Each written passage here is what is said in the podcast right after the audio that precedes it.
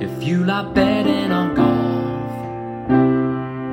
But everyone that you back misses the cut. Get some experts involved with all the stats and the tips and so much more. Cause it's the golf betting system, the golf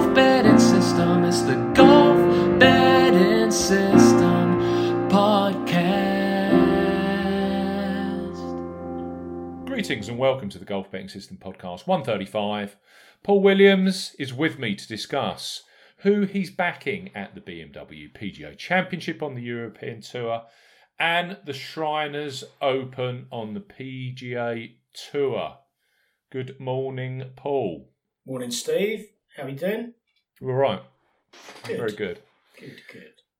This podcast is for listeners of 18 and above. Please be gamble aware. You can visit begambleaware.org for more information. And of course, please bet responsibly. Visit Golf Betting System with betting previews, with tips, masses of tournament statistics, and our predictor models, all available. They're completely free of charge, aren't they, Paul? Indeed, they are. Please subscribe to this podcast and drive the popularity of the show. We are available on social media. On Twitter, Paul is at Golf Betting. Uh, I am at Bamford Golf. You can join our Golf Betting System Facebook group. The link is available in the description box. Plus, look out for the Steve Bamford Golf YouTube channel where I present the Golf Betting Show every week. I have just recorded and released my show for the Shriners Open.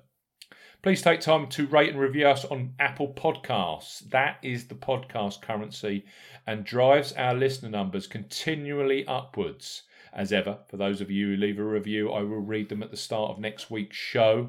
We have a nice review here, Paul. It is entitled Keep It Up. It's what my missus says. Five stars. Nice work, gents, from Melbourne, Australia, making this horrendous lockdown a little bit easier for me. That's for sure. That is from Oz Rowie. He is clearly in Melbourne, Australia. Very nice. Thank you for the feedback and comments, Oz. Very strange times we are living in with this COVID situation. Hmm. Now, many of you will be aware of Sam Harrop. He's the UK based songwriter who has become a golf social media sensation, performing songs about Tony Finau, that's my particular favourite, Bryson DeChambeau, Benny An, and last week, Eddie Pepperell.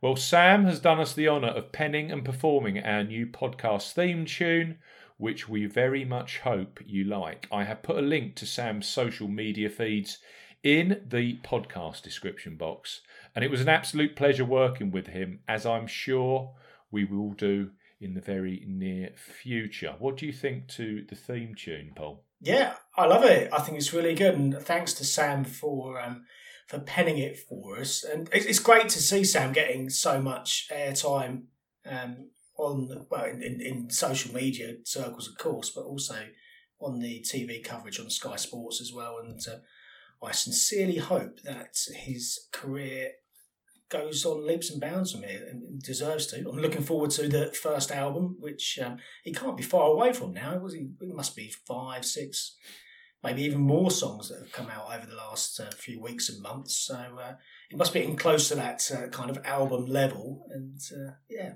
fingers crossed it really works out for him. But yes, thanks, Sam. Really enjoyed the intro too at the start of this uh, this week's pod. I'm not telling any secrets because I don't know, but I wouldn't be surprised with with Augusta just five weeks away that there's going to be something quite special coming up Mm. from for for uh, Augusta from Sam. Yeah, we shall Who would it be? Would it be Tiger? Yeah, he hasn't done a tiger Tiger. one yet, has he? Hasn't done a tiger one He hasn't done a Tiger one. Yeah, yeah. It's not. I mean, it's nice to see the uh, the feedback and the uh, And the you know- players love it, don't they? Yeah, they do. Yeah, you know, it was clearly Eddie was talking about it in commentary on the um, uh, an interview on the uh, on the course the other day, and uh, he got a response from Lefty when he wrote the one about Lefty a few weeks ago, and uh, clearly Yeah. Tony Finau's commented on uh, on his Benny An. So uh, yeah, it's great stuff. I really enjoyed listening to him, and uh, I look forward to each time when he releases a new one. So great stuff. Uh, let's talk about last week. Shall we? I'm not sure I want to, but uh, Saying that, I mean, if you review the old podcast and like you've gone for a six week or ten week period of literally not even getting an each way place, things aren't Mm. that bad. But you and I keep hitting crossbars, Close, Steve. So close. So close. I mean, I, I kept looking at your leaderboard and I kept seeing Brandon Stone T9 or uh, Joost Luiten tied A, and you think, oh, just one more, couple more birdies, and we're in, we're in with an each way spot. And you had Southgate up there at triple digit, and they just all never quite did enough to pay. No, they didn't. No, no. I mean, Luiten was the disappointment, I guess, really, because he started so well. Was eight under after the first round, and um, you know, I've often talk about Joost and the kind of things that I look out for with him, and he was leading strokes gained putting after the first round, which for him is an absolute, you know, that, that's a crystal clear indicator that he's imminently going to do something. He's imminently going to win, and I expect that Luiten will win something really quite soon because his long game's been looking good and he has started to putt well. And you know, you tie them two together with him, and uh, it, it, it normally um, is, is something you can read quite clearly. He's I don't know if you've seen he's picked up a minor eye injury this week, um, so you know again one to watch out for if you're thinking of backing him, whether that impacts his game or not this week. I haven't backed him this week, by the way, um, but he's one that I will certainly be keeping an eye on over the next few weeks. But but yeah, as you say, there was quite a few players who were in the mix. Um, Stone was kind of flirting with the lead a few times, wasn't he, over the course of the four days? Yeah. Southgate was the, the closest at the end. He does love a little little bit of links um, golf, uh, Matt Southgate, but T nine doesn't pay anything back when you're backing these players No. each way. So yeah, ultimately disappointing, but um, yeah, wasn't too far off. I don't think in terms of my logic. Aaron Rai was uh, was good. Um, Tommy Fleetwood missed some putts again, didn't he? He could have won in Portugal a few weeks back. Should have won again um, over the weekend in in Scotland. His putter was that little bit more compliant, particularly some of those short putts. He missed one on sixteen. Clearly missed that uh, short one in the playoff as well to extend the playoff. Um, but there were a, a number more if you go back through the. I love. Tommy. He's a, he's a great bloke. But I tell you what, and you did some work on this, didn't you? I think it's work that we're going to finish off in the winter Mm. in terms of a P&L against players. Yeah, yeah, yeah. You know, basically how profitable are players over a, a, a short term and a longer term period on sort of European tour and PGA tour. It's a massive bit of work. Mm. And if you back Tommy regularly, you'd be well in the red. The, the price is just. It, Well, of course, he's so popular. he's so popular, and he's you know, and, And, he's quite such a good player, but he Yeah. just doesn't win enough. But, just you know, doesn't win enough. No, no, no. uh, You know, a I don't know, a, a ruthless Tommy Fleetwood would have won the Portugal Masters. He'd have won the Scottish Open, and uh, you know, Yeah. would, would be arriving here on a crest of a wave. And you know, he's despite the fact I, I watched him on Thursday at the Scottish, and his game looked. I won't say all over the place because that's a bit unfair, but he certainly didn't look good. Yet over the course of the four days, you know, he got himself into that position where he was quite rightly the, the favourite going into the playoff. You know, up against Aaron Rai, who, um, you know, with, with the greatest respect, isn't Tommy Fleetwood. Yet, um, you know, it, it was Fleetwood who uh, succumbed in the end. But uh, that's the way the uh, the way this game goes, I suppose. Cameron Davis was your big letdown, Steve, wasn't he? Paul. So I just swore. just, you just you're just depressing me. I had a. There's so many different ways to get in touch with us. Clearly, you can send us some messages on our Facebook group, on Twitter. But this one came from Clive Atherton, and he messaged me yesterday morning on YouTube. I'll just read you exactly what Clive said. Sergio Garcia, I would have backed my grandmother before him. Thought I was sitting pretty on Sunday. I had both Davis and Ventura, like the whole golf betting community. Throw in Denny McCarthy, and I think we had we had the whole lot covered. And they both bombed out. Very disappointed! Yeah. Exclamation mark. And that's all I need to say. What can you? This is the thing. Golf tournaments aren't won over two two rounds; they run over four. And Garcia was just consistent the whole way through. And that link between county, uh, the country country club of Jackson, and Sedgefield Yep. Country Club, the Wyndham Championship, which is crazy. Yeah, yeah, yeah, yeah. It kept popping up last week. Snedeker was in the mix this week, wasn't he? And then he bombed on Sunday. JT Poston won at Wyndham last Mm. year. He finished third this year. We had Benny An last year. Benny An has come close to winning the Wyndham Championship. He he was third last year. Uh, Sungjae Im plays Sedgefield brilliantly. That's why I went for Siwoo Kim. Mm. Um, and then Sergio Garcia won. Was it the 2012 Wyndham? I think he won the Wyndham Championship the first year they put Bermuda grass into Sedgefield Country Club. Yeah. Because before then they'd been bent grass. He won that, and then he just turns up 70 to 1, which shows you how badly Sergio had been playing. Even though he, sti- he was still. And this again, and I know this is something that you and I talk about this time of year, autumn, fall in the States, if you're listening in the States. We always say this time of year, people that are in danger of dropping out of or on the verge of getting into the world's top 50. Mm. And Garcia was right in that mould, wasn't he? Yeah, it does. And it's, it's, it's But he's clearly done nothing for No, weeks. oh, his, his form line, if you looked at it, was was really dire. Um, but yeah, as, as you say, if you kind of put the Wyndham links together, um, there's a nappy factor element in there as well. Yeah. Um, and if you look down the names of the players last week, and then you kind of stumbled across Sergio in that kind of 66, 70 to one bracket, as you said, there's uh, Brilliant. a couple of bookies out that kind of price, and um, there, there, were clearly people backing him because I mean, you and I looked before Yeah. the start, and, and and there was you know there was enough blue against the name of Sergio Garcia to suggest that some people had taken a punt on him, and um, Yeah. I mean that shot on, on the 18th to win it. Oh, um, mate, to two feet. Yeah. That is just, that's class. Yeah. And that's the fact of the matter, isn't it? In a field of that poor quality, I said it's, it was a, it was basically a hyped up Corn Ferry Tour event. Yeah.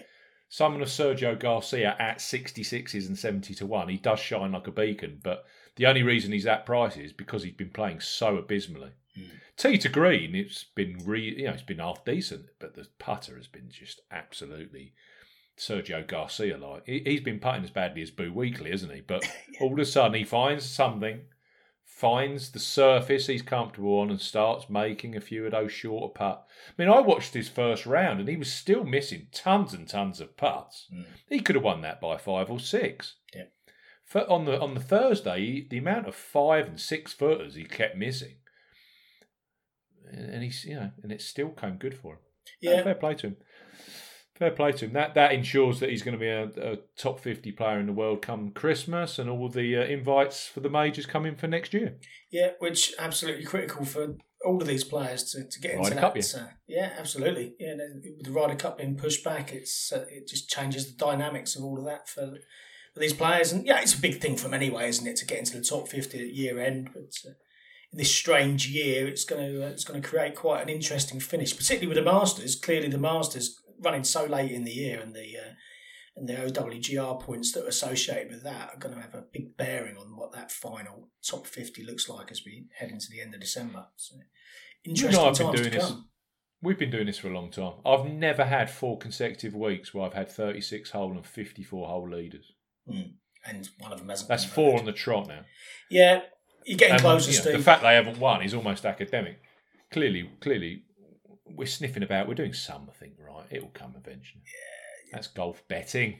yeah, That's where we're. you'll end up getting three on the trot or something, Steve, and it'll be a, a very merry Christmas. Very Merry Christmas. Right, two really good tournaments this week for Oh, this yeah. time of year. Um, we had some a very weak Sanderson Farms. We've got a decent Shriners Open over in Las Vegas, but let's start with what we always classify as Europe's marquee event, the European Tours BMW PGA Championship at Wentworth. Over to you, Paul. Yeah, yeah, it was. Yeah, as you say, it was once the tour's flagship event of the season, wasn't it? Oh, now it's just a Rolex Series event, if you can call it just a Rolex Series. It still event. gets a top top field though, doesn't it? It Relative does, yeah. to a lot of the others. Yeah, and the, the, the players, a lot of the players want to play the tournament, want to play the course, and uh, clearly in their minds it is still this kind of flagship um, status. So um, yeah, it completes our fortnight of rearranged Rolex action after the um, Scottish Open last week. Actually, it should have been a month or so before this, shouldn't it? It should have been um, closing the Ryder Cup qualifying for the season. Um, which the way they'd structured it was the first um, BMW PGA last year was uh, was the start of the qualifying, and it was going to all end with uh, Wentworth a month or so ago. So it should have been a, a really exciting finish to that campaign, but uh, alas, um, it didn't happen, did it? As we all know. A decent field, though. Late addition of Patrick Reed um, meant that some of the early books had to be adjusted. Um, he he was put in. They've done this a few times, Steve, haven't they? It throws a bit of a Ridiculous. a bit of a curveball in at ten thirty. You're telling me Patrick Reed didn't he phoned them up on Sunday? I'm in the States European tour, but I've decided I'm cu- I'm on my jet. I'm coming across. Yeah, They must have known about this days or weeks ago. can you throw me an invite at ten thirty on a Monday morning, please? Hmm. Yeah, so um, they did throw uh, throw things into a little bit of disarray, but uh, the books adjusted. They stuck uh, Reed up as the favourite alongside Tommy Fleetwood at eleven to one apiece. Uh, Tyrrell Hatton's playing sixteen to one. Justin Rose eighteen to one.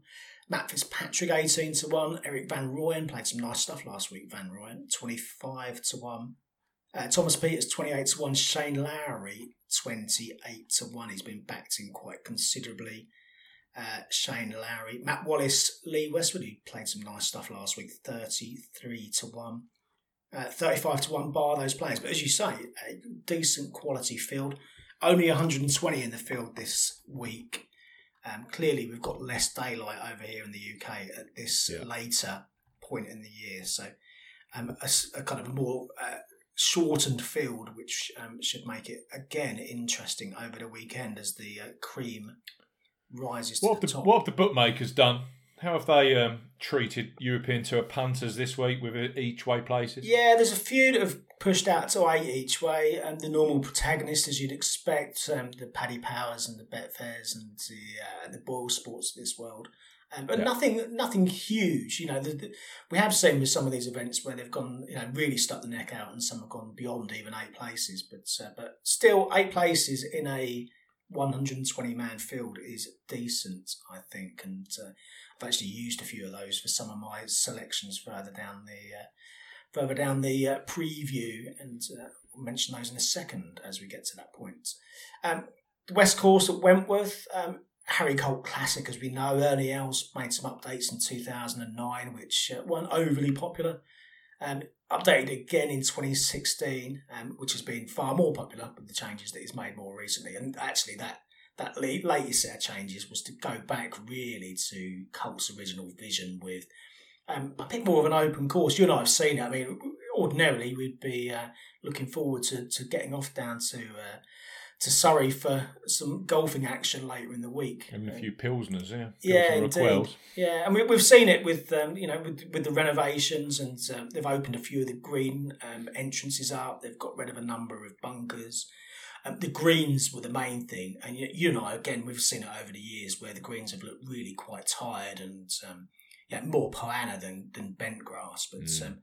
They've been completely relayed. There's a sub air system in there. They've been relayed with um, creeping bent grass. And last time we were there, they looked really quite good, didn't they? They were very smooth, very Yeah, very very, smooth. pure, um, which I think makes a hell of a difference to this course because there was getting to a point um, where a number of the players were starting to boycott the event simply because they felt that the course was getting to the point where it was almost um, tricked up and unfair in some instances, and the greens were they were really quite poor in some cases. So uh, I think the changes, the most recent set of um, Ern- Ernie Els changes, have been very well received. But fundamentally, it's still the same track. It's still a classical Parkland track.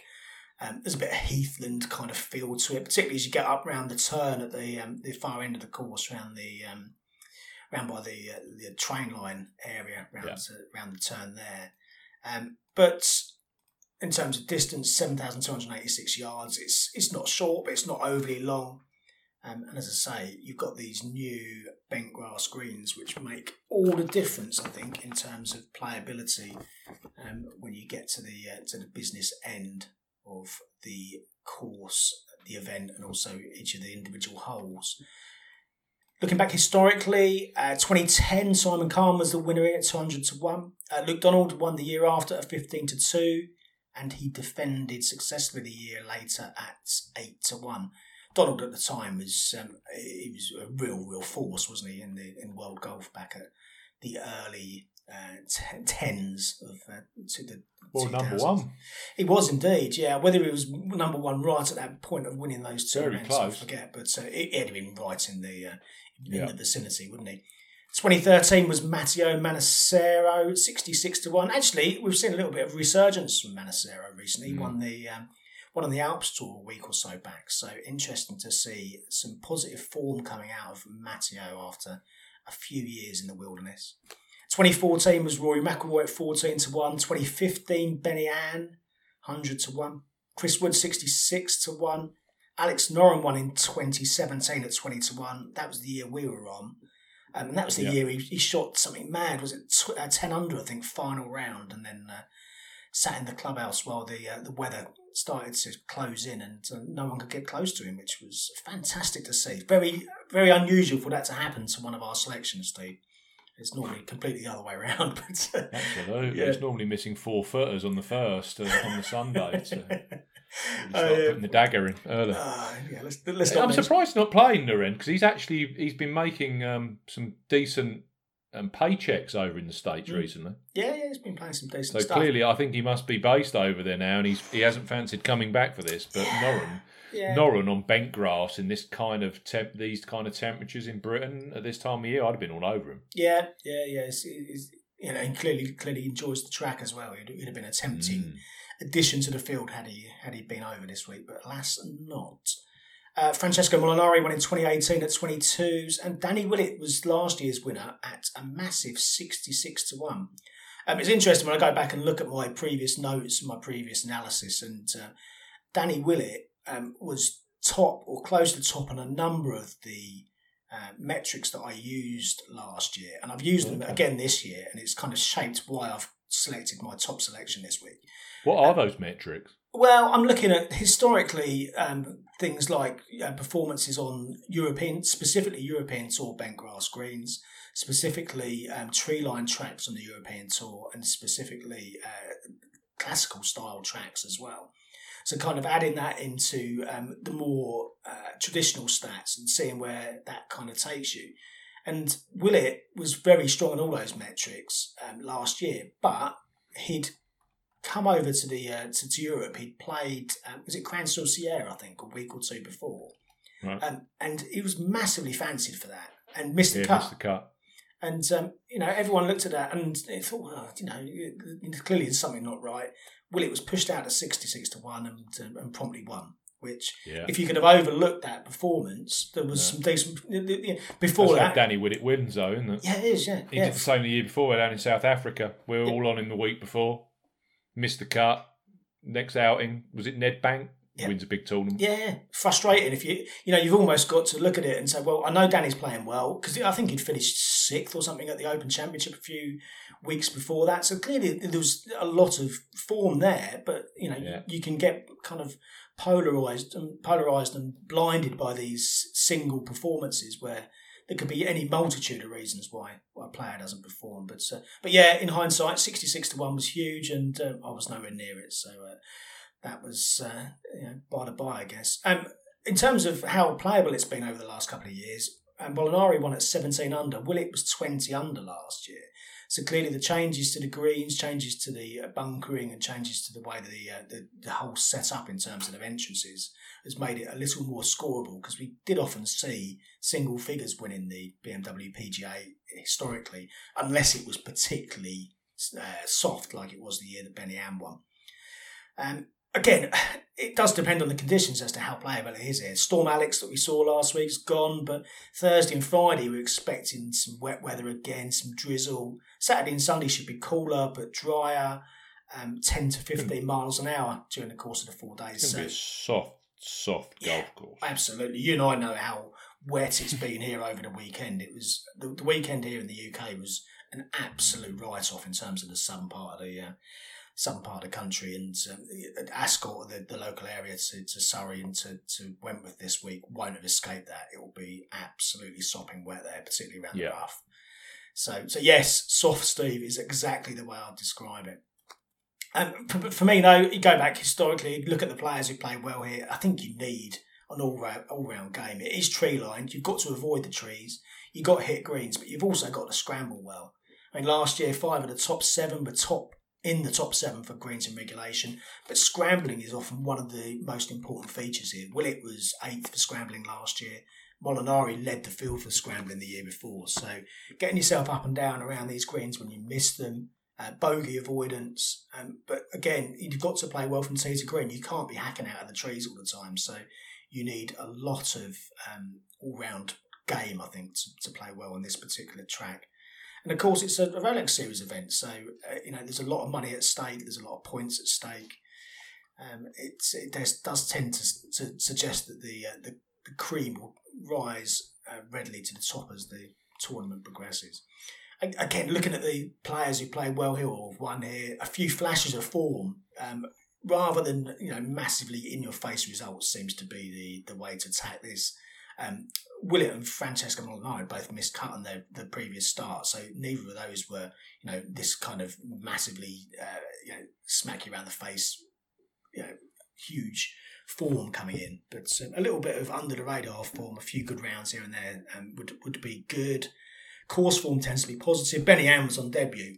Um, that was a bit of an outlier because it was a very soft year and everyone else on that list I read back to 2010 had a top 10 finish here prior to their victory. So a, a decent finish here in the past, a decent performance, um, does not go amiss. I think if you put it all together, um, you need a classy sort, you need someone who's tidy from tee to green, someone who's going to like these bent grass greens as well, um, and someone who's been flashing a little bit of uh, a little bit of form here and there um, without really setting the world alight would be the the way that I'd suggest to go this week.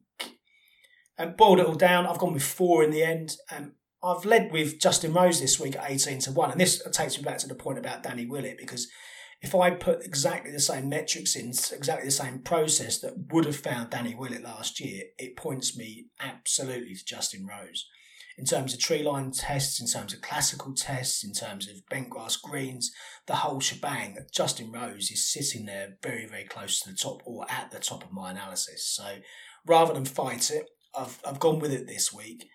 Um, and if you look at the previous winners here, the recent winners here, five of the last 10 were 22 to 1 or shorter. So 18 to 1 this week about Justin Rose, Feltz, um, felt like it was right in the right kind of um, target price point as well for the eventual winner here. And you can't discount the fact that Tommy Fleetwood, Patrick Reed could go and win this. Um, Patrick Reed, clearly the strongest um, world ranked player here this week, uh, ninth in the world he is at the moment. Um, it does support the European Tour a lot, but if you look through his record, and he must have played 20, maybe 30 European Tour events over the course of his career, um, no wins. You know, he's come close a few times, but no um, regular European Tour victories. And uh, for a player who's topping the uh, topping the odds this week, um, that's a little bit off-putting.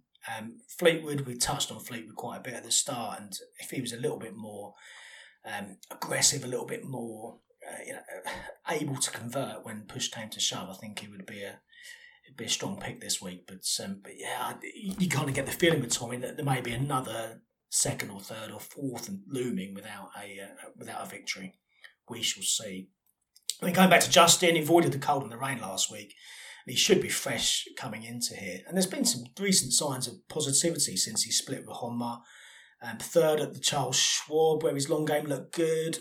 Um, he was decent at to Green at the Heritage just after that. Ninth at the USPGA. Again, that correlates well, I think, with um, what I said before about um, about Willett having played well at the Open Championship a few months before and then coming here. Um, 25th at the Northern Trust as well, a couple of decent rounds in there. And again, his um, his long game looked really quite good.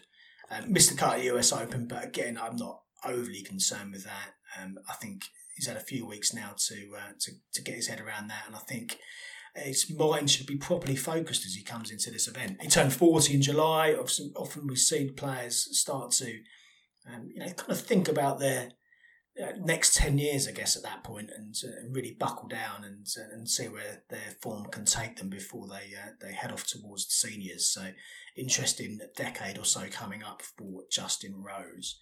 A couple of Rolex wins to his name already, two runner up finishes here at Wentworth. He clearly gets on with the track. I'm sure he would absolutely love to win this event this week. Um, and again, you know, it is the kind of name that you wouldn't be surprised at all to see take another Rolex Series event here this week. Can Um, I help you out? Go on. I'm in the nuts and bolts of our predictor model. I'm in the engine room, Paul, Okay. and I'm looking at PGA Tour statistics. Yep. In our predictor. Justin Rose ranks across the last five years on the PGA Tour Hmm. as the uh, 10th best player on soft golf courses on the PGA Tour. Mhm. And as we know, they do like a soft golf course in America. Number one is actually Brooks Koepka, who's destroyed soft golf courses in majors. JT2, Jason Day 3. Clearly, Day was so good back in 15, so there's, you know, it's a rolling number. The other interesting number with Rose is if I look at pure bent grass greens on the PGA Tour over the last five years, he is number one Yeah. for results in America on pure bent grass Yeah. on the PGA Tour. Yeah, he, he gets on That's a with crazy number. he, he gets on with the surface, and uh, yeah, it's good. It's good to see those numbers back up the, the European analysis as well, because clearly it's a global game, this isn't it? And uh, you know, he's clearly a um, massively talented player who. Uh, you know, it, should and could could go very well this week. So yeah, fingers That, crossed. that that bent grass mix also includes within the top fifteen Rory McIlroy and Francesco Molinari, who are both Wentworth winners as They well. are, yeah. Yeah, Mm. yeah. yeah, and you, you know you, you throw in Danny Willett, who's clearly won at uh, at uh, the uh, Augusta, yeah. with you know Mm. with its bent grass greens. There's, there's a lot of correlation there, I think. Yeah.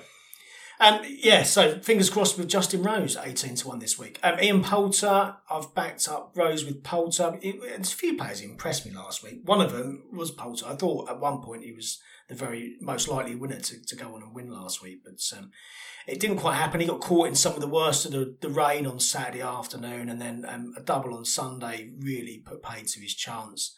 Um, but uh, you know, he, he finished with a couple of birdies on Sat- uh, Sunday. That will give him a little bit of a boost, um, even though he was massively disappointed, as you'd expect, not to have converted there. Sixth in the end, which was uh, which was good. Um, having uh, been off for a few weeks, uh, it, it's been solid in America. Though he's been playing over in the European uh, on the PGA Tour over the last few months and uh, showing some positive signs. First round leader at the Heritage, fifth overall at the Workday Open. 22nd at the USPGA and a couple of decent rounds at the Northern Trust as well. So, in some decent company over there and some strong finishes as well. Again, going back to the old course and the pre most recent changes, Poulter was one of those more vocal critics of the original sets of changes by Ernie Els. Um, and he really didn't like the greens here. Um, that much was evident. I think he missed something like seven of his first eight cuts here um, as a younger player. And since the changes have started to filter through, including the, the greens have been changed, he's, he's made six of his last seven cuts here. Um, he's got a top 10 in that time as well. And when I've listened to him, when I've, I've read some of the uh, interviews back, he's been far, far more positive. He's been purring about the quality of the uh, the new uh, putting surfaces here at Wentworth. And I think an inform, and clearly we saw that last week, an inform Ian Poulter coming to a track that should suit, that he's not particularly played massively well on in the past, but um, he's got more positive vibes about, I think that could uh, that could spell something really positive for him. And again, touching on what we said before about motivation, Poulter is currently 58th in the world. Um, he's only got a couple of invites for uh, a couple of the majors. Like next year, he needs to get invites to all of them. Clearly, it's uh, Ryder Cup. Yeah, I'm not. I'm not saying that if Poulter doesn't qualify automatically for the Ryder Cup, I'm sure he gets a pick. You know, is that if, and it, it, as as long, as long as he's not lost an arm by that point, I'm sure that Ian Poulter still gets in the team. But for his for his own um, mentality, for his own peace of mind, I'm sure he'll want to qualify automatically for the Ryder Cup, and he needs to be playing those majors next year when Ryder Cup uh, qualifying restarts in January. So, um, getting into the top 50 is his golden ticket to making sure that all happens. So, I think that's going to going to be a massively motivated Ian Poulter. And this is a you know given the events that have got got left in the calendar year, um, this is a huge one for Poulter to really play well in. So, I'm- expecting a big performance out of him this week in Poulter at 40 to one. Um, a couple of long shots to finish. Um, David Horsey, 150 to one. I'd actually um, semi uh, articulated how I was going to uh, going to write my preview and write my tip for David Horsey by Friday last week. And you know as well as I do, as soon as you've kind of got into that mindset, you look at a leaderboard and you know damn well that that player is just going to be coming through and really making a a, a performance that starts to to, to push his price down. So. Um, 14th in the end last week wasn't too bad. It's slightly under the radar, but clearly it backs up some other good form that he'd been showing um, since lockdown. Actually, Horsey spent a lot of time working on the basics again and uh, getting a lot of his fundamentals right during lockdown. It looks like that's really started to wash through into his game. He he won a low key event um, on his local course after coming back, and then he um, finished 14th for the close house the, uh, for the British Masters, sixth for the Celtic Classic. Um, top 10 at Valderrama, 14th last week, as I say. And he's the kind of neat and tidy player that could play well here, particularly if he's putting well. Um, he led here after the first down debut back in 2009, seventh in 2011 behind Luke Donald when when he won. Um, and 150 to 1 with eight places I've taken this week. That is um, a chance I'm happy to take, as is at the same price. Shubhankar Sharma, 150 to 1 again with eight places each way. And you remember Sharma, he's only 24 Sharma, he feels like he's a bit older than that to me. Um, he looked like a real superstar in the making a couple of years ago. A couple of European Tour wins. Um, he contended at the WGC Mexico. You recall he was leading into the final round there before. Um, I think that was the year Lefty won, wasn't it? At CIMB Classic, he again he led after 54 holes on the PGA Tour um, and didn't quite make it. Another top 10 finish there, but uh, a couple of really decent, prominent performances from Sharma. And not much since, really. Seventh for the Hong Kong Open, a couple of top sevens at the Italian Open and Turkish Open last year, but nothing major. Although both of those were at this time of year, so perhaps it's that kind of um, time where his game and uh, he kind of focuses on his performances and uh, it starts to wash through into his uh, results. We shall see. There's been a few signs of life though recently. He made the cut of Vilamoura, which was a step forward. He was 26th last week in Scotland from the tougher side of the draw, and there really was a, a draw differential last week. It was around about four shots between the um, the early lates and the late earlies who got the better of it, the latter. So um, uh, and yeah, Sharma was on the wrong side of that. So to finish 26th um, was a good improvement. 17th here last year on debut. He was third going into the final round. So got to grips with this new or the refined setup here at Wentworth quite readily. And he'll know more this time round, having uh, got a good look at it last year. 17th overall, as I say, but was in a decent spot heading into the final day. So, yeah, high hopes of Sharma at 150 to 1, Horsey at 150 to 1. And then towards the top of the market, it was Ian Poulter at 40s and top of the shop, Justin Rose at 18 to 1 for me this week. Who do you fancy, Steve? BMW PGA action? Well, there's one particular player I think has been playing quite nice stuff under the radar. Hmm. And if you look at um, Danny Willett last year, as you said, he missed the cut on his outing before winning this. Yeah. But you actually look at how he'd been playing in the in the states. I think he finished like top six at the Open Championship, and then he'd, he'd put in some, some half decent performances on the PGA Tour. Yeah. yeah. Um, and was driving the ball very, very nicely. Strokes gained. Um, Molinari the year before that was just coming into a real vein of form, which ultimately led him to win the Open. Yeah. Um, I think he was he'd ranked something like first for strokes gained tee to green the outing before. The one player I think is just playing some really nice stuff at the moment. Bearing in mind, he finished 13th at the US Open and was right in the mix last week at the Scottish Open, despite all the travel. And despite his age, is Lee Westwood. And I just think 33 to 1 about Lee Westwood is um, a, it's not a bad price in this field. No. And you just look at Westwood recently. I'm just looking at our form line uh, golf betting system on the event stats. There's a 12th in there. There's a 10th. There's a second. There's a ninth. There's a 15th and a 14th over the last uh, 15th and a 14th in the last two of his four outings here. I think Westwood's playing some some nice golf right now. Yeah. And I always remember going back, oh, good five, six years when Rory was destroying fields in the States on soft parkland golf courses. You and I would always say if the if the if the golf courses soft, and it's Parkland, there's two other players that will get in the mix. One will be Phil Mickelson, and the other one will be Lee Westwood. Mm. He's a poor man's Rory McIlroy. Yeah, yeah. I just think the, the, the, the, the turf, the cut in the turf, the relatively soft greens will all play into Westwood's favour this week, and he's been putting for Lee quite quite well. He does seem Well he- enough, anyway. He, he seems he seems rejuvenated, doesn't he? He's- Content.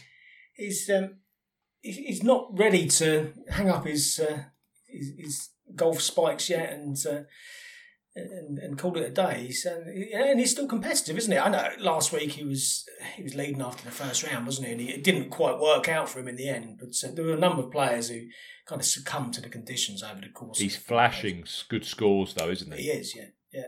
No, it's, uh, I can't put you off really because uh, I, I can see the logic in, in all aspects of it. So, uh, yeah, we'll see how he goes. The the other thing with Westwood would be, and we're we're go, I mean, we're talking about this so far ahead of where we need to. But if, for example, I don't know how many captain picks there are, but you get into the stage with Lee where if he didn't qualify automatically, do you think he'd actually get a captain's pick? Just you know Mhm. where the career's at and what he's actually done in recent Ryder Cups when he has been a captain's pick it's kind of up in the air. It isn't. It isn't as gilt edged as it would have been in previous renewals of the Ryder Cup. Well, I think You've, it probably. you've also got other players, you know, like Garcia clearly won last week, Yeah. but Stenson's falling down in free. There's a lot of big name European players. Francesco Molinari hasn't been seen. He's actually playing this week. There's a lot of big names in on in in Europe that aren't playing the greatest of stuff at the moment, and we've got a new wave of young European talent. And it, you know, would Lee get a spot? Who knows?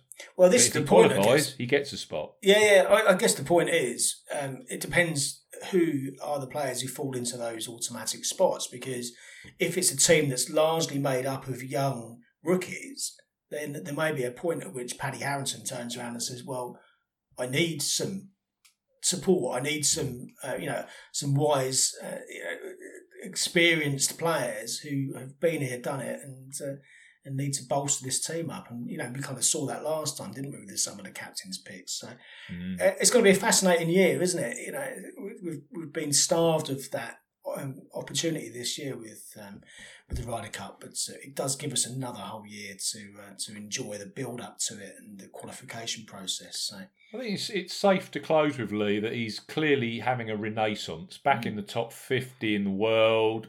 At forty two, that isn't guaranteed, and that's another motivating fact. You know, it isn't guaranteed come Christmas if he had a poor run right now. Yeah. And um, you know, he won the Dubai Desert Classic this year, didn't he? yeah, So oh, he's still competitive. Absolutely. Oh, sorry, Abu Dhabi HSBC Yeah, one. yeah, so he's still very competitive at European tour level. So I thought 33s were a good price. Right, Shriners Open, or let's give it its full title, shall we? The Shriners Hospitals for Children Open. Always a mouthful. But as um, fall series events go in the States, it's always one of the better fields. Um, I know I shouldn't call it the fall series, but you know I'm, I'm old style. Um, it's still a full full event.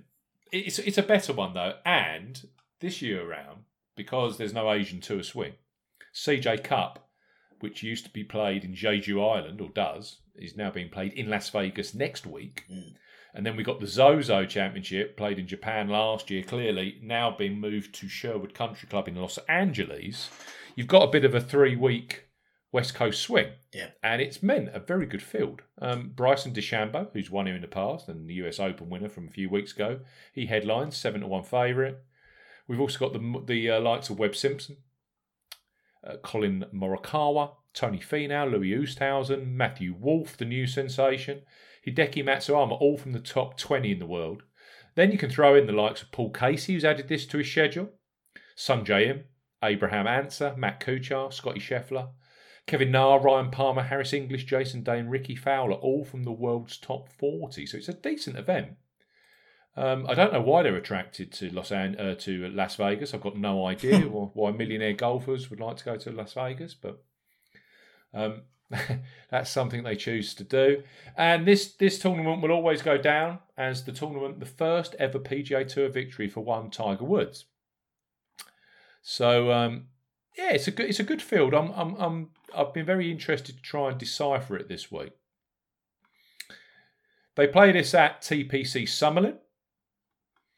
Uh, they play it on a 7,255 yard par 71 golf course. Las Vegas is a, a kind of low level of altitude, but it is at altitude. It's desert thin air.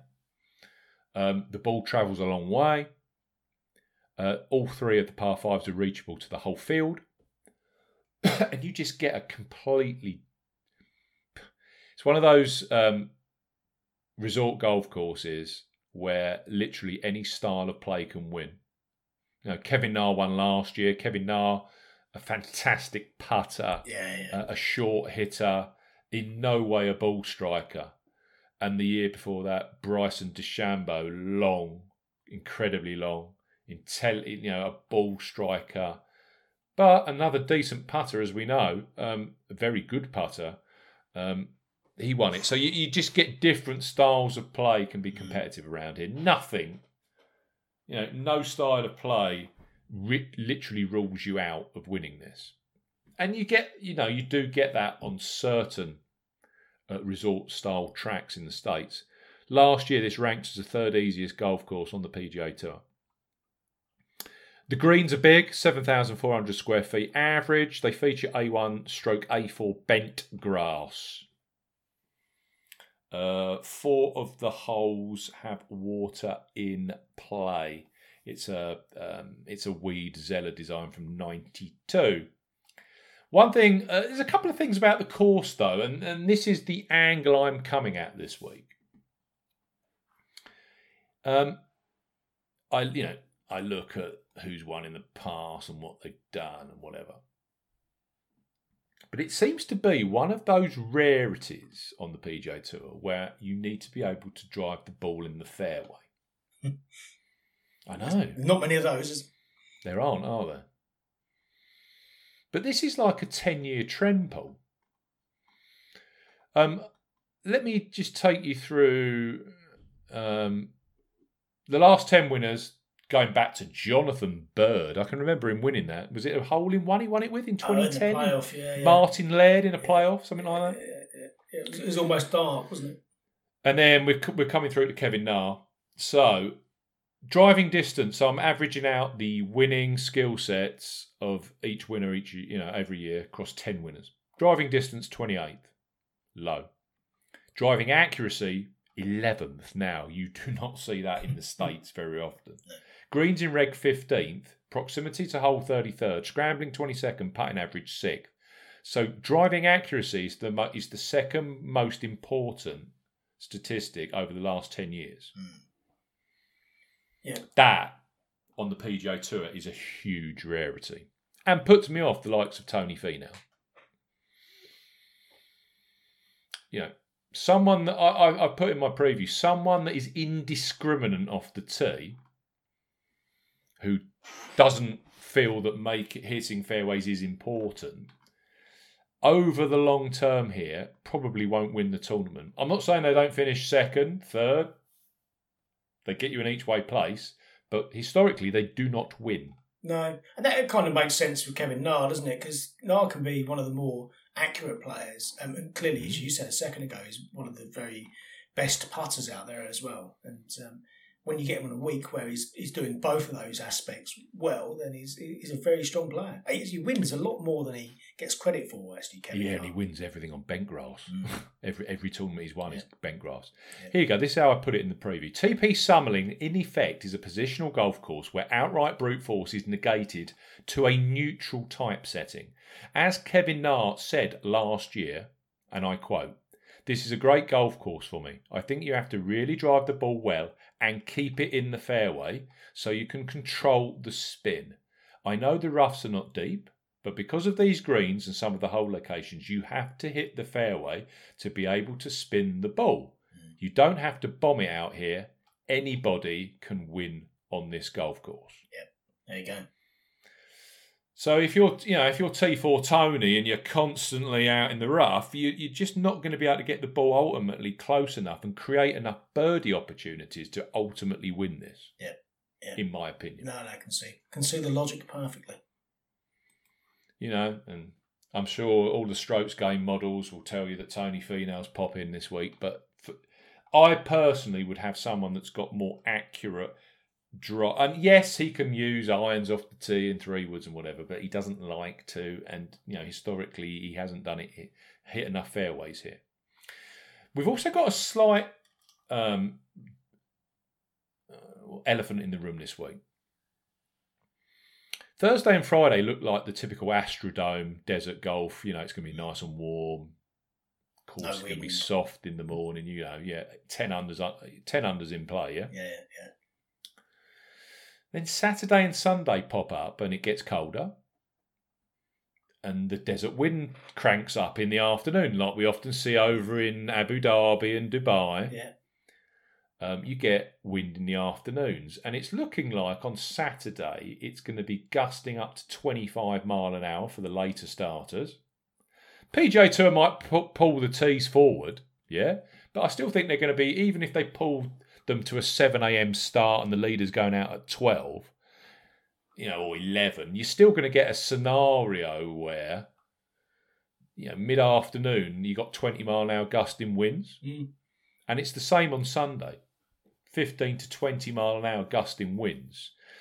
Now, we saw Patrick Cantlay win here. I was on board 20 to 1 three years ago, and it played to 9 under par. Yeah. yeah. When I went back tough, into my records, Thursday was quiet, so people were still shooting crazy scores on Thursday. And then the Friday and the Saturday, it was gusting 20, 25 mile an hour. And all of a sudden, the scores stopped. And all of a sudden, one under and two under par around here was a good score. So I think it's almost going to be like a sprint. Who can get to the lead and top of the leaderboard first two days? And then you're going to be holding on and playing a lot more defensive, grinding, bogey avoidance golf Saturday and Sunday. I don't think it's going to be a situation where people are going to be shooting 11 under par on a Sunday like a Doc Redman and backdooring a top three. No. I just don't think the conditions are going to allow it. So a fast starter, people that have been starting fast recently might be an angle to take here. Mm. Yeah, okay. And although it's a resort golf course, it's actually um, a golf course where if you do miss greens, you're dead anyway because you're not going to be making enough birdies. I get that. But TPC Summerlin is always ranked in the top 10, top 12 most difficult courses on tour for sand saves and scrambling. So it's a handful when the wind blows around it. So I actually put into the predictor model this week. I didn't actually put resort level scoring into the predictor model variables. I think this is going to be more kind of mid score. I see that Kaufman won round here in 2015 at 16 under par. So I don't think we're going to see Kevin Na 23 under, Bryson DeChambeau 21 under, and people might say to me on Friday night, "Oh yeah, look, well, look, the leader's on for 14 under already." But if this gets windy and nasty over the weekend, or nastier, I'm not, I'm not saying it's an open championship. You might find that 17, 18 under wins this. Yeah, yes. The, the, the, the score's just not going to escalate at the same kind of pace. And if the conditions are, are toughening up, yeah, that makes sense, doesn't it? I mean, last year, Paul, five under was the cut line. five under. If you were four under, you were missing the cut and going home. Going home, yeah. Crazy, eh? I don't. I, I, that cut line might be the same because it does look perfect the first two days. So yeah, you know it's it's gettable. Um, but I think it's gonna it's gonna play harder in the afternoon. So with that in mind, winning prices recently here, it's a real, it's a total uh, mismatch really. Um, we had last year Kevin Na at seventy to one. And Kevin Na was one of those top 50 in the world kind of angle plays. Yeah, yeah. Na had missed the Tour Championship. And he knew that if he wanted to stay in the top 50, he needed to do something. Uh, he was 40th in the world winning this.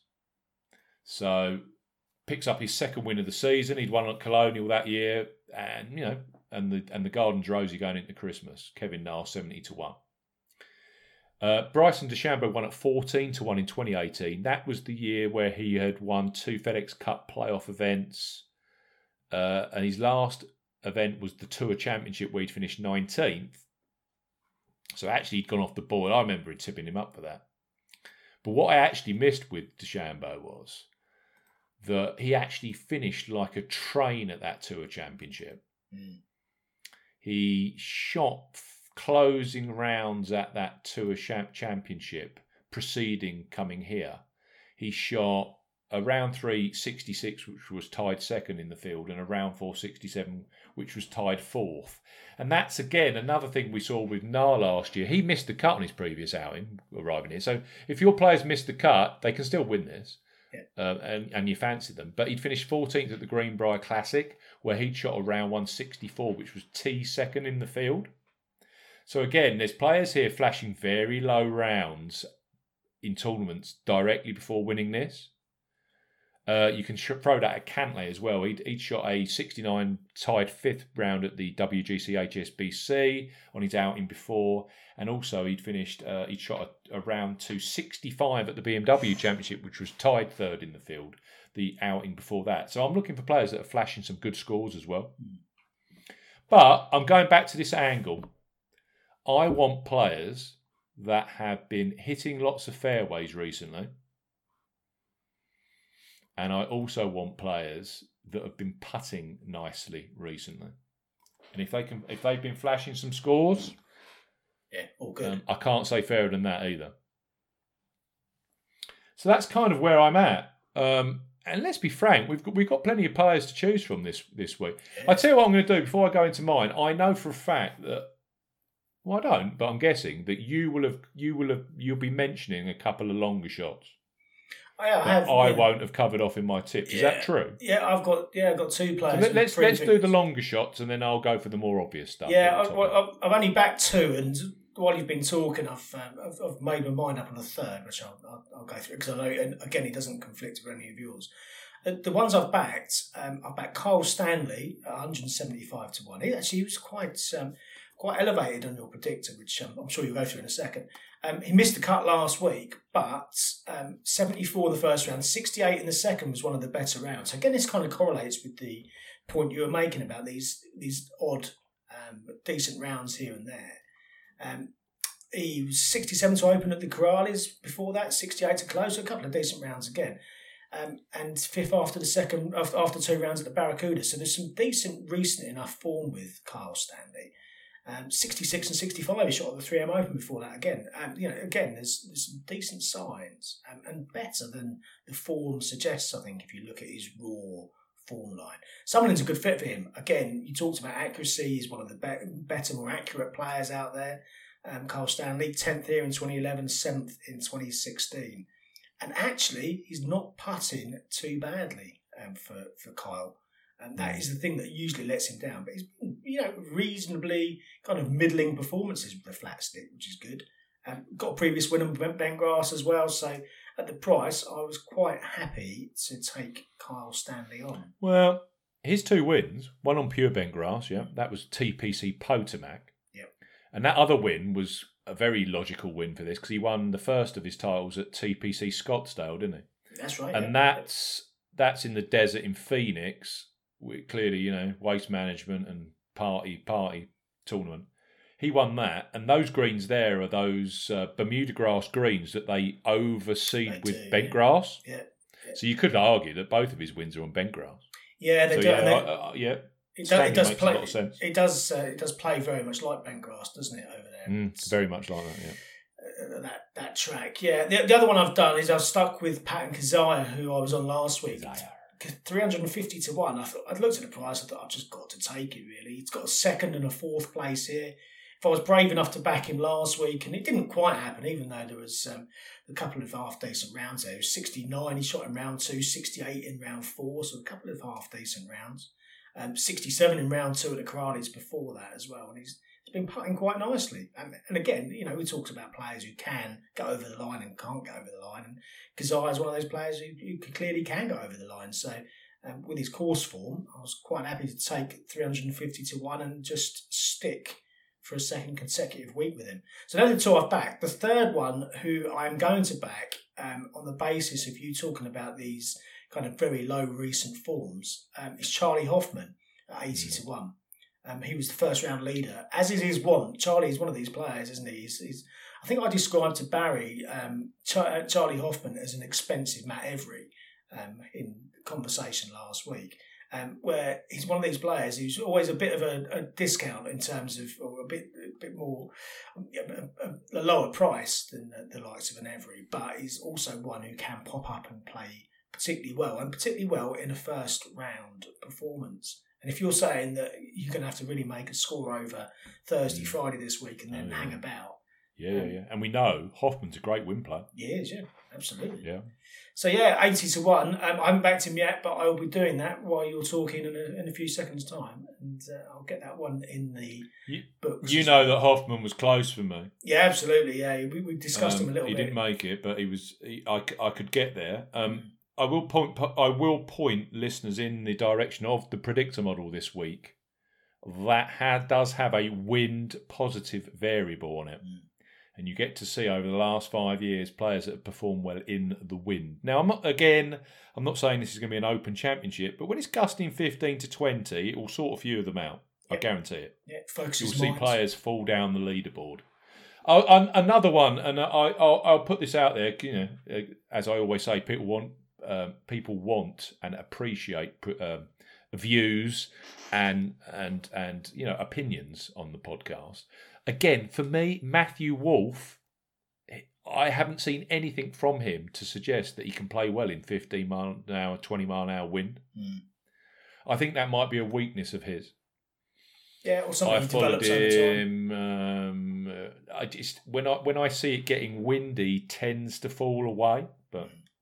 We'll see clearly he'll win by six and make me look like a fool. But yeah, at the end of the day, we're, we're trying to pick holes in 144 players yeah, to yeah, eventually find some can't value. Back them all, Steve, can you? You can't back them all. So that was a reason why I didn't go for Wolff this week.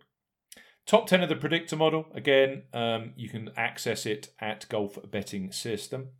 10, Sung Im, 35 to 1 with Bet365. These are the best prices this morning over here in the UK.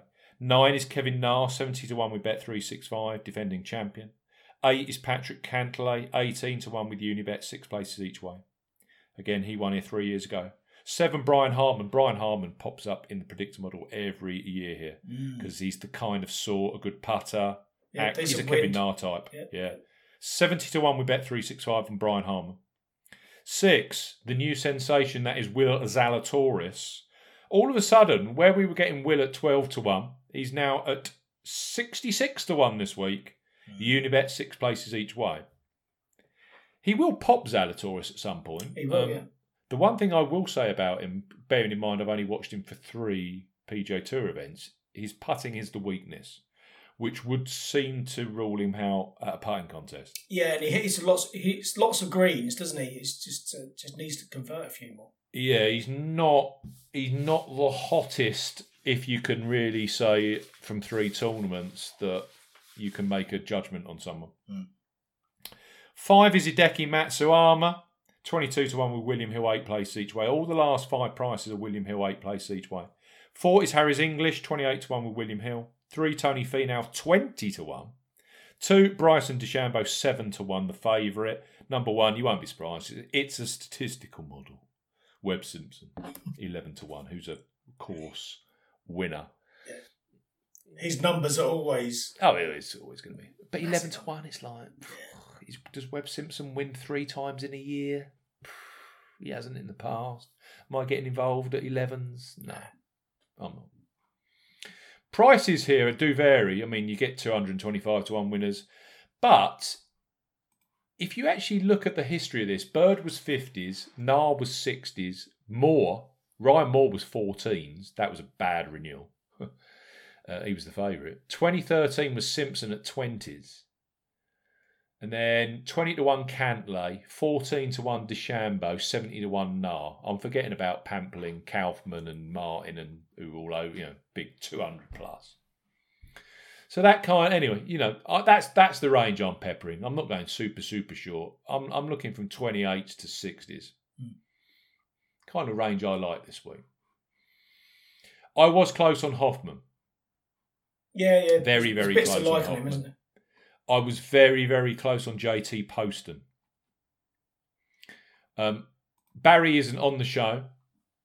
Um, he's busy running his business, but he's given to us four players that he likes at juicy odds. Now, I don't know what the odds are. Uh, Paul might be able to confirm the odds for me as we talk through them. He has gone for James Hahn. His summary on Hahn is hot form. I'll add to that that Hahn is definitely a West Coast golfer.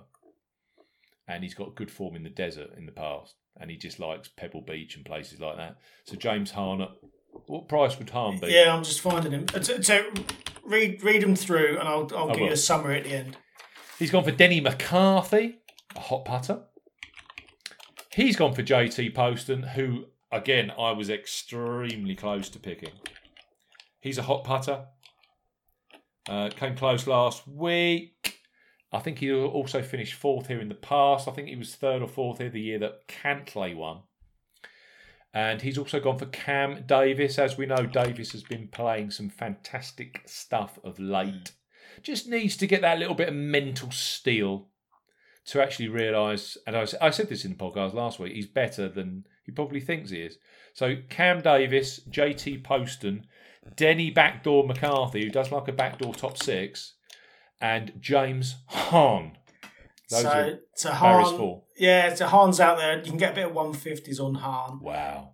JT, yeah, he's been playing two top tens on the trot, isn't he, for James? Wow. JT. Poston, 90 to 1. He clearly played well last week. Denny McCarthy, 80s. And Cam Davis, if Cam Davis comes and bites you on the backside, Steve, then Hmm. 70 to 1 is out there. More than Cam. Davis, Cam Davis at the moment. Which shows you the quality of the field compared to last week. Clearly, these players Oh. did play well last week and have still been pushed out. So Well, Sam Burns read a lot of Twitter last week, and clearly people kept coming up to him on the range going, You're one of the favourites, Sam, is right. And he, he completely um, done what a lot of young players do. He was 28 to 1 last week. He's 100 to 1 this week on Sam Burns. So, you know, it'll be the same on DK. I expect he was the most owned player on DK last week. I expect his 30% ownership will be down to about 2% this. So if you want to get on Sam Burns, wouldn't be a bad yeah, week to do it week. Be the week. for that contrary look. Right, here, here's where I'm at. High class players who I think will go well. I have gone for in price order. This this guy to me, Paul, he's always always overpriced for what he's been doing in golf recently. Sebastian Munoz, hmm. sixty six to one. Yeah. 18th in Boston. These are in mini majors with the very best players. Eighth in the BMW, ninth in the Tour Championship. Yeah, Defended last week at the Sanderson Farms, and he started with an 8 under 64, which was the tied best starting round yeah, last yeah, Thursday. He was right up there with Charley, wasn't he? Guess what he's doing? Hitting tons of green, uh, tons of fairways, putting well, and hitting, hitting his, his approach play nicely. He's won in Colombia. Colombia's where he's won, I think, is 7,000 feet in altitude. He's finished second and third in Mex- Mexico, which again is one of these high altitude where they play at Chapultepec. Now, it isn't Chapultepec, but it's in the same area as Chapultepec. So, what's that? 8,000 square f- Uh, yeah, it's about six or seven, but yeah, it's, it's a lo- it's a long way out. It flies a long, long way there. Yeah. sixth in Utah in the, at the Korn Ferry. I also like the fact that he's finished third and seventh at the Greenbrier, which again, pure bent grass greens. Kevin Na's won there. Kevin Na's won here twice. DeChambeau's done well there. Simpson's done well there. He just ticks so many boxes. I'm getting 66s. In fact, I'm I've been really skinny with him. I could have gone and got uh, 80 to 1 on him if I'd have prepared to take five places each way. Yeah, yeah. You make your choice for that, don't you? If you want the extra places, I'll then- take the 66s and the 8s. Hmm. Um, so I've gone for Munoz. He's a 120 on the exchange right now. I, I'm, I don't really understand why, but there you go. You could argue that he's more Bermuda grass positive than bent grass, but then those performances on bent grass at Greenbrier go against that. I, I just think he's a very talented player, and if he won this at sixty-six to one, you'd go, "Wow, he's been playing so well. I can't really believe I didn't pick him." The other one at that kind of price point who's already proving popular, and I do think is going to go extremely well, is the Wunderkind, Joaquin Niemann. He's at this kind of, he's got that top 50 angle as well, because I think he's something like 48th in the world rankings.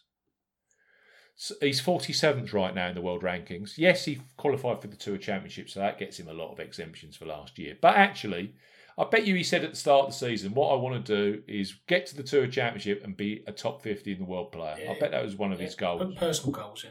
Yeah, personal goals.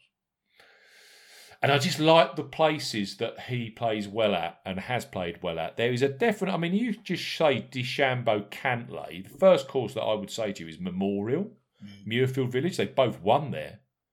I'd also say to you Harbour Town. They've both done well at Harbour Town. Those two courses seem very, very close from a correlation perspective. Harbour Town makes sense, doesn't it? Because Harbour Town's really claustrophobic. Yeah, it's a shopmaker's golf second yeah, golf course. Yeah. Yeah. Kevin Na's done well there. We Mhm. know about Webb Simpson. He's won here and he's won there. He he just gets top five there every year, doesn't he, Simpson? Niemann was third there this year. Oh, sorry, fifth. And I've always said to you, Niemann on Bermuda grass for me is a huge no-no. He, he just can't putt on it.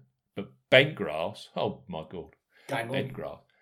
He was third at the BMW Championship two outings ago. Oh, sorry, three outings ago. He he came. He was the only player. Him and Matsuyama were the only players that got anywhere near Jon Rahm and Dustin Johnson at mm, Chicago in Yeah, Chicago. Yeah, remember. Bent grass greens. Uh, and he also finished 23rd at the US Open, which I thought for Joaquin Niemann, who's more of a kind of birdies and let's get 'em kind of player, that started to show a level of maturity that I can mix it in majors and I can play grinding golf if I have to. I have the capability to do that. Where normally the US Open, I'd say to you, oh, well, Niemann would miss the cut. Bearing in mind, he's a young lad, isn't he? 21. So I just think Niemann this week ticks a lot of boxes. 60 to 1 I got on. Mm. And then twos at 28. Um, Harris English, who is just playing outstanding golf right now. Outstanding golf, Harris English. And he's made the world's top 40. He's made the Tour Championship. He's finished fourth in a major at the US Open. And I said to you um, a while ago, uh, we had Ryan Moore finished third at the Tour Championship, came here and won. I think Simpson finished fourth at the Tour Championship, came here and won. I could just see him doing the same. It's like I started this year at 400th in the world. I'm now in the top 40. I've had a fantastic season, but I just need to get that third PGA Tour Yeah, win. Get that win. And this course is perfect for him. It's a really good putter, English. His approach play's been excellent. And the thing that's always held him back is a very errant driver. He's been all over the place off the tee when he plays badly at Harris English. Cannot hit a fairway for love nor money. That is the thing that's become so much more consistent. His driving, hitting ton, tons and tons of fairways. And the rest of his game just clicks. And his scrambling game and his win play is fantastic. I think English is a great chance this Mm, week. yeah. He's not sexy, is he? And you could be going, oh, well, I'd rather have Matthew Wolff at 28 to 1 or, oh, Hideki Matsuyama, he's about the same price. Yeah, Morikawa's 22s. He's a winning machine, lives in Las Vegas. Get all that. But English, I, he's not sexy, but he just ticks all the boxes statistically right now. The other one I'm really excited about, who has been putting really well recently, um, hits more fairways than you'd ever give him credit for, bearing in mind he's a 320, 30 yard driver. Scottie Scheffler. And I did hit a Cantlay here three years ago on the basis that he was a non winner on the PGA Tour, but this is the kind of event that he needs to win and should win. I think Scheffler's in the same boat. Yeah. Not the best putter in the world, I grant you, but he's actually second in my eight week putting average tracker. Yes, something's That's trending. because he's been. Yeah? Something's trending then. Yeah, he's been hitting the ball close. And, you know, I've heard many a commentator say this. Um, Geoff Fienberg mentions it a lot on the po- on his podcast with Pat Mayo. You never really see Scheffler putting for bogey. He's always putting for birdie Mm. or easy pars, just tapping pars. Very, very good player, Scheffler. Um, and he, he just comes alive for me. He was 11 to 1, 12 to 1 favourite last week, and he hadn't played for a month, had COVID. He's got that all out of his system. Um, I think he shot one under, uh, sorry, one over in round one, and then he shot a 67 5 under on Friday last week, which again was tied fourth best round of the day. Bearing in mind he hadn't played for a month and had clearly been in some kind of COVID lockdown. Mm. He's ready. He's definitely ready, Scottie Scheffler.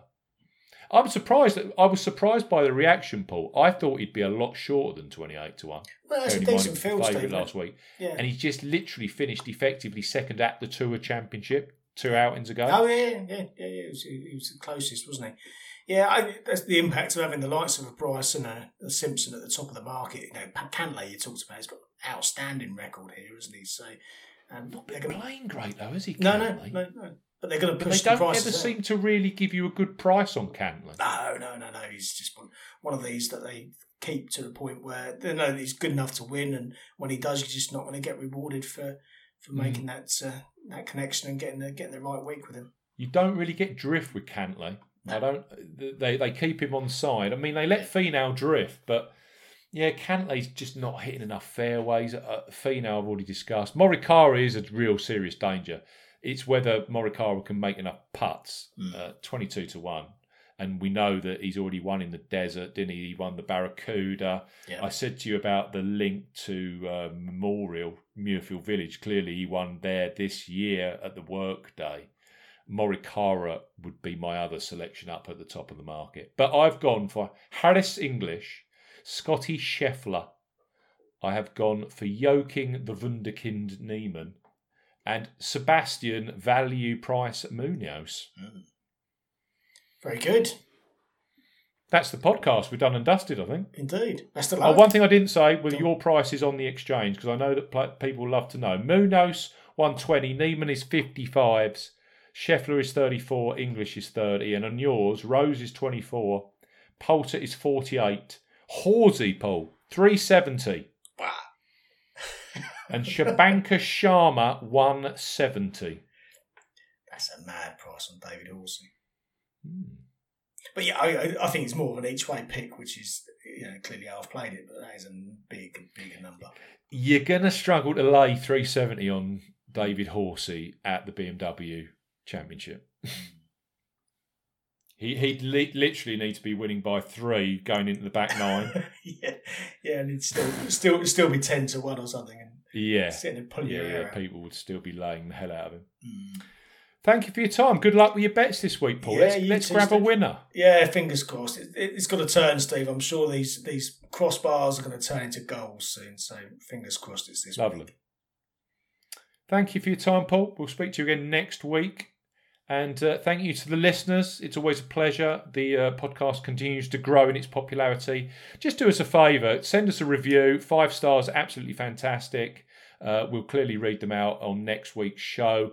And if you've got a mate that likes a bit of golf betting or just betting in general, why don't you mention the Golf Betting System podcast? That'd be absolutely fantastic over a pint down the pub. We will see you again next week. Goodbye.